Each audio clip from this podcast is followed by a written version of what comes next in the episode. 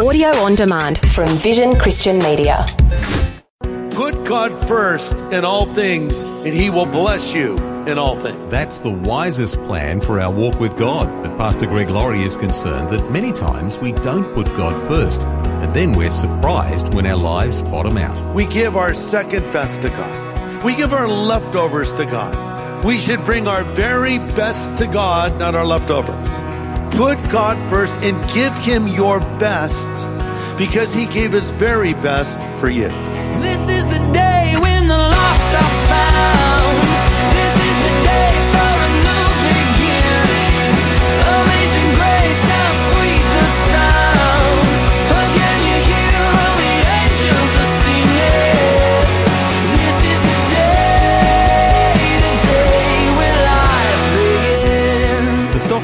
had some pretty tumultuous days this year. Trillions of dollars lost in days. But some have managed to weather the storm. Some have even had a gain. What's the difference? They knew where to invest. So, what investments are a sure thing? On a new beginning, Pastor Greg Laurie points out that we should invest our lives in our relationship with God and His plan. Now, that's a plan that never devalues, dwindles, or depreciates. Today, we're studying the life of Moses.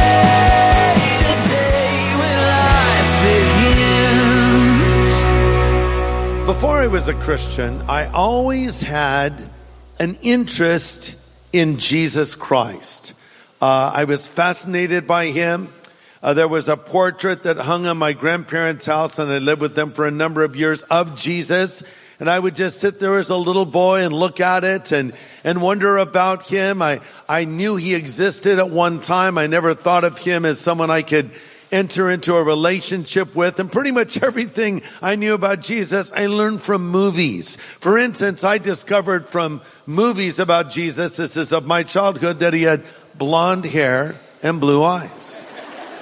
Then looking at religious art, I learned other things about Jesus. I learned that Jesus often walked around carrying a lamb.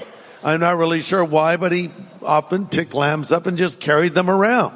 I don't know what he did with them afterwards, but he carried them. I also learned that he sometimes held a lamb and carried a staff as well. So that's how you knew who Jesus was. He had a lamb and a staff. And then finally, he had a special hand gesture he did. I'm not sure what it was. Just the little fingers, not quite the peace sign. He had his own little sign that he flashed. Hey, what's up? Here I am. You know, and I think some people maybe sort of thought of Jesus as the original hippie. You know, peace and love and good vibes and, and always had a kind word for everyone. And, and it is true it was peace and love. Uh, and it is true that he had the greatest teachings that were ever given. And I believed that as a kid. But the part I didn't like about his story, in fact, I thought, why doesn't someone make a movie about Jesus and change the ending? I hated the ending of the Jesus story. I didn't like the part of him being crucified. Oh, I know he rose again from the dead, but I didn't like that part. I wanted to just watch the front end of the story and edit out the last part of the story. It made no sense to my little brain at that time. But it was not until I became a Christian I realized it was all about that part of the story. It was all about the cross.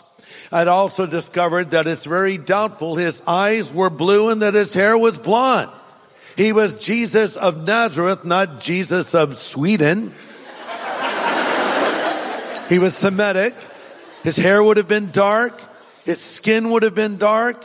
His eyes would have been dark, but that's not really important, is it? Because nowhere in the Bible do we have a physical description of Jesus Christ. And if God thought we needed one, he would have put one in there. So the real issue is why did he come?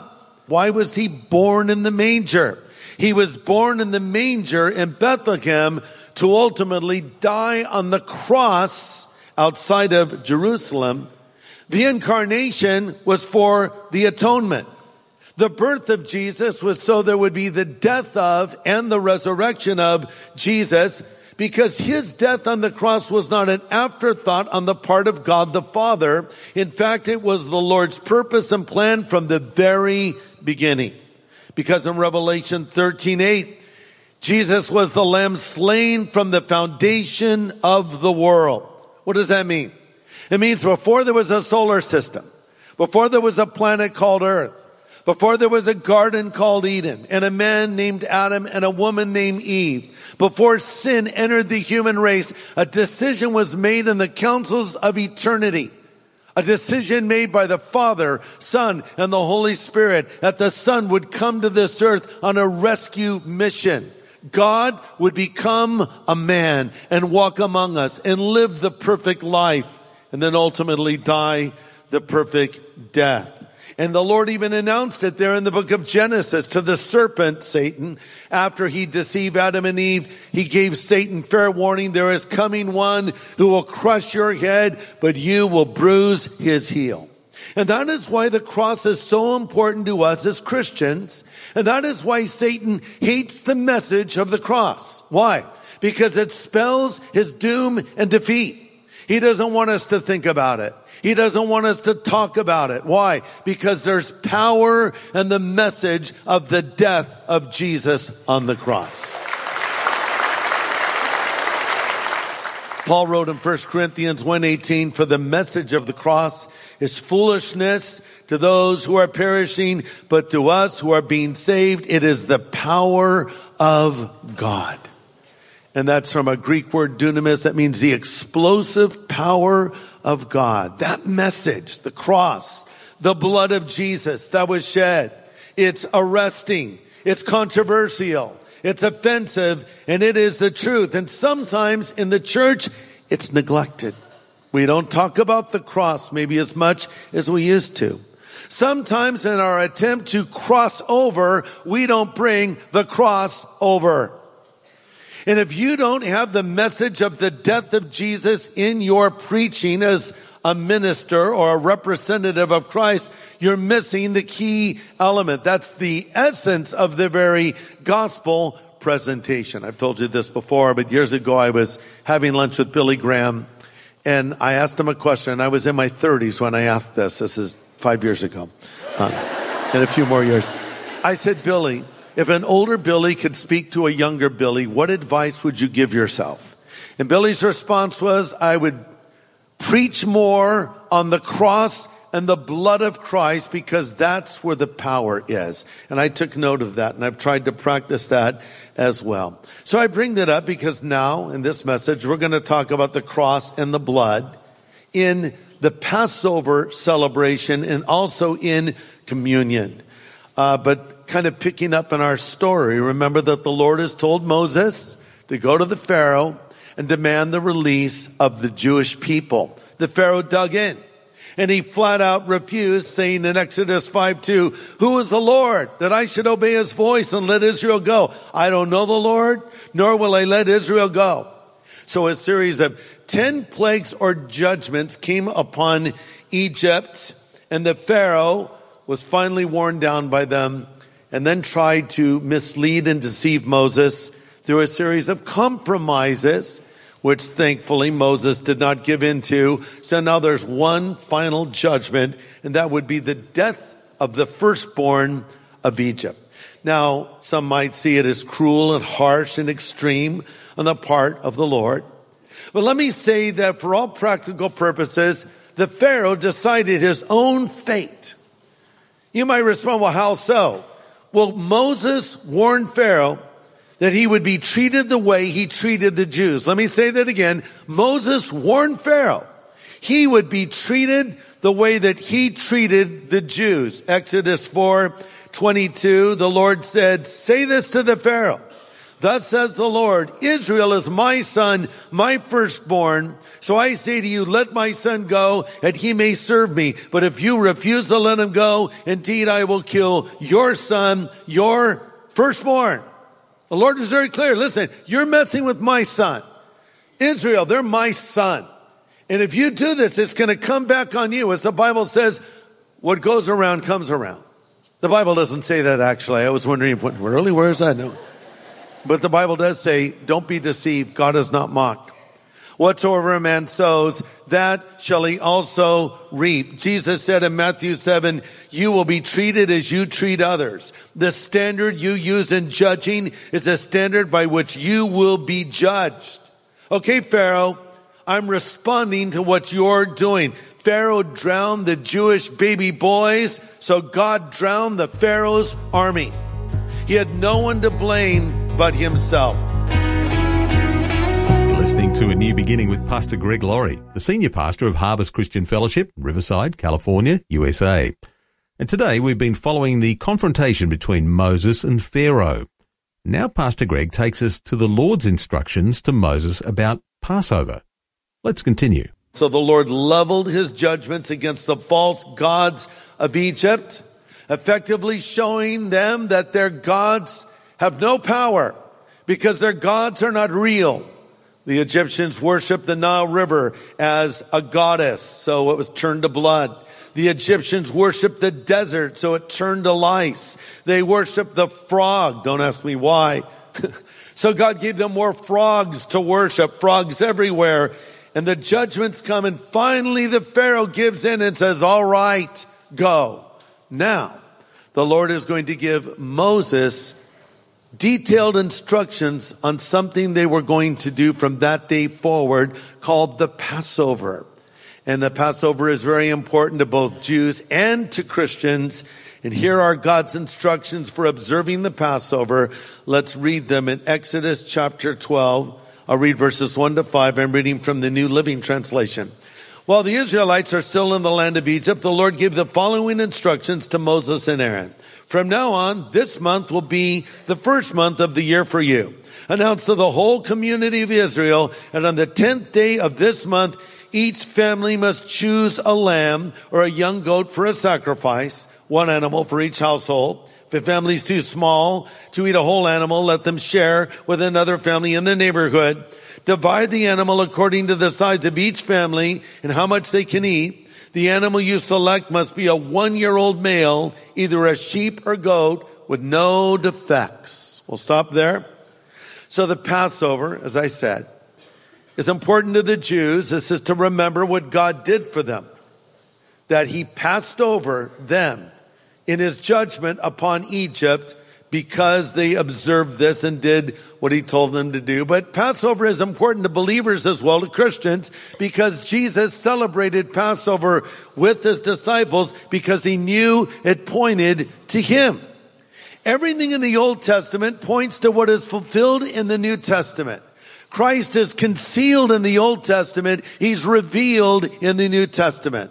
So all of these feasts and other things that they did were pointing to Messiah. And that is why Paul writes in 1 Corinthians 5, 7, indeed Christ, our Passover lamb, was sacrificed for us. That's why John the Baptist pointing to Jesus said, behold, the Lamb of God who takes away the sin of the world. Jesus was the fulfillment of the Passover lamb. So here's some takeaway points from the Passover that apply to you. And if you're taking notes, here's point number one.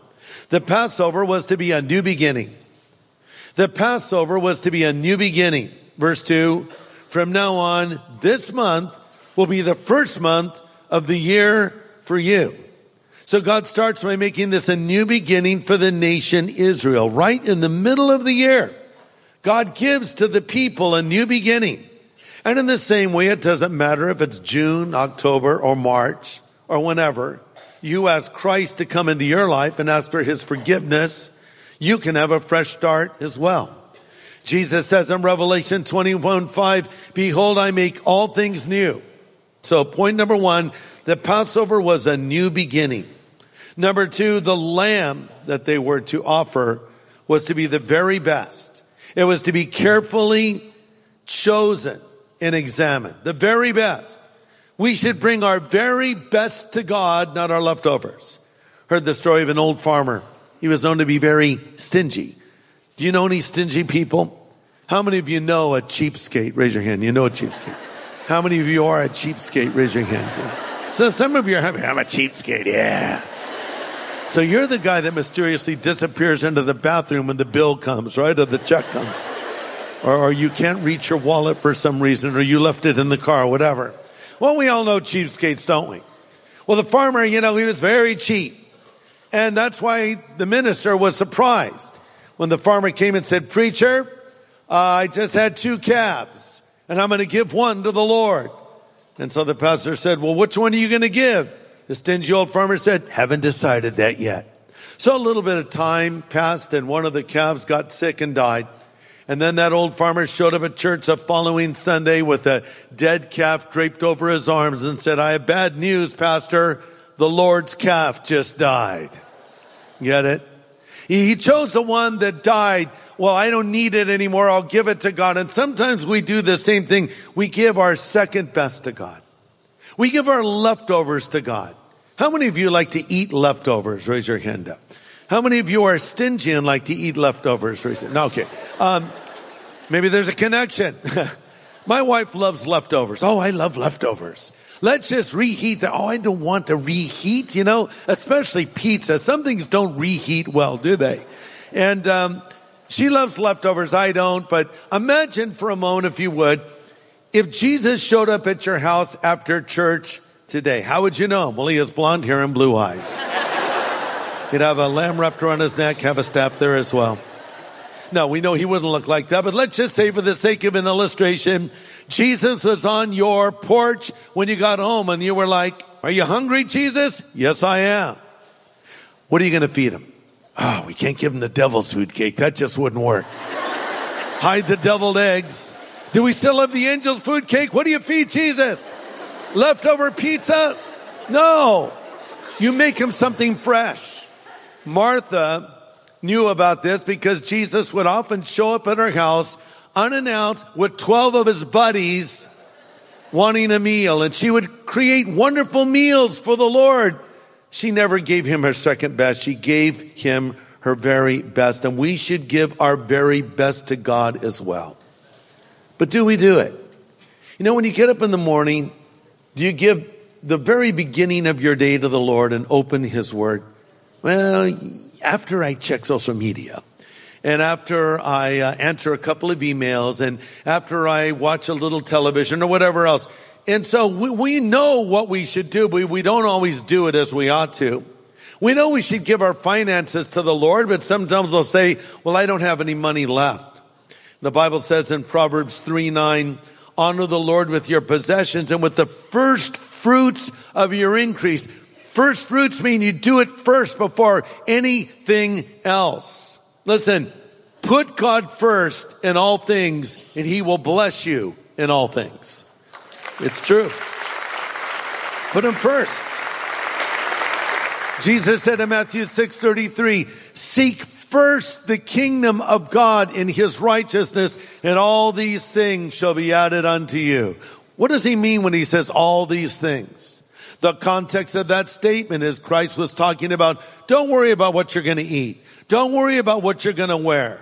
Don't worry about these things, but rather seek first the kingdom. He's not saying don't think about them. You should think about what you're going to eat and think about what you're going to wear, but don't be obsessed with it. Don't worry about it, but instead put God first in your life. Listen to this. Put God first in your marriage and watch how it changes. Put God first in your finances and watch how they'll change. Put God first and give Him your best because He gave His very best for you.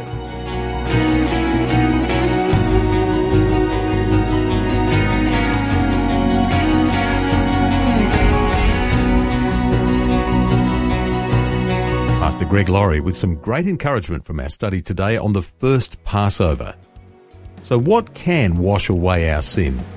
Nothing but the blood of Jesus. Those are familiar lyrics from an old hymn. And next time, Pastor Greg points out the reason that Jesus' blood is a critical part for our redemption.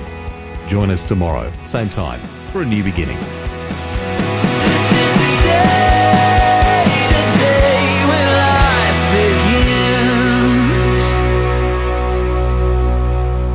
begins. Now, for a copy of Pastor Greg's full message from today, get in touch with Vision Christian Store. It was called The Passover, A New Beginning. Just go to visionstore.org.au or call 1 800 00 50 11. Station sponsor. Thanks for taking time to listen to this audio on demand from Vision Christian Media. To find out more about us, go to vision.org.au.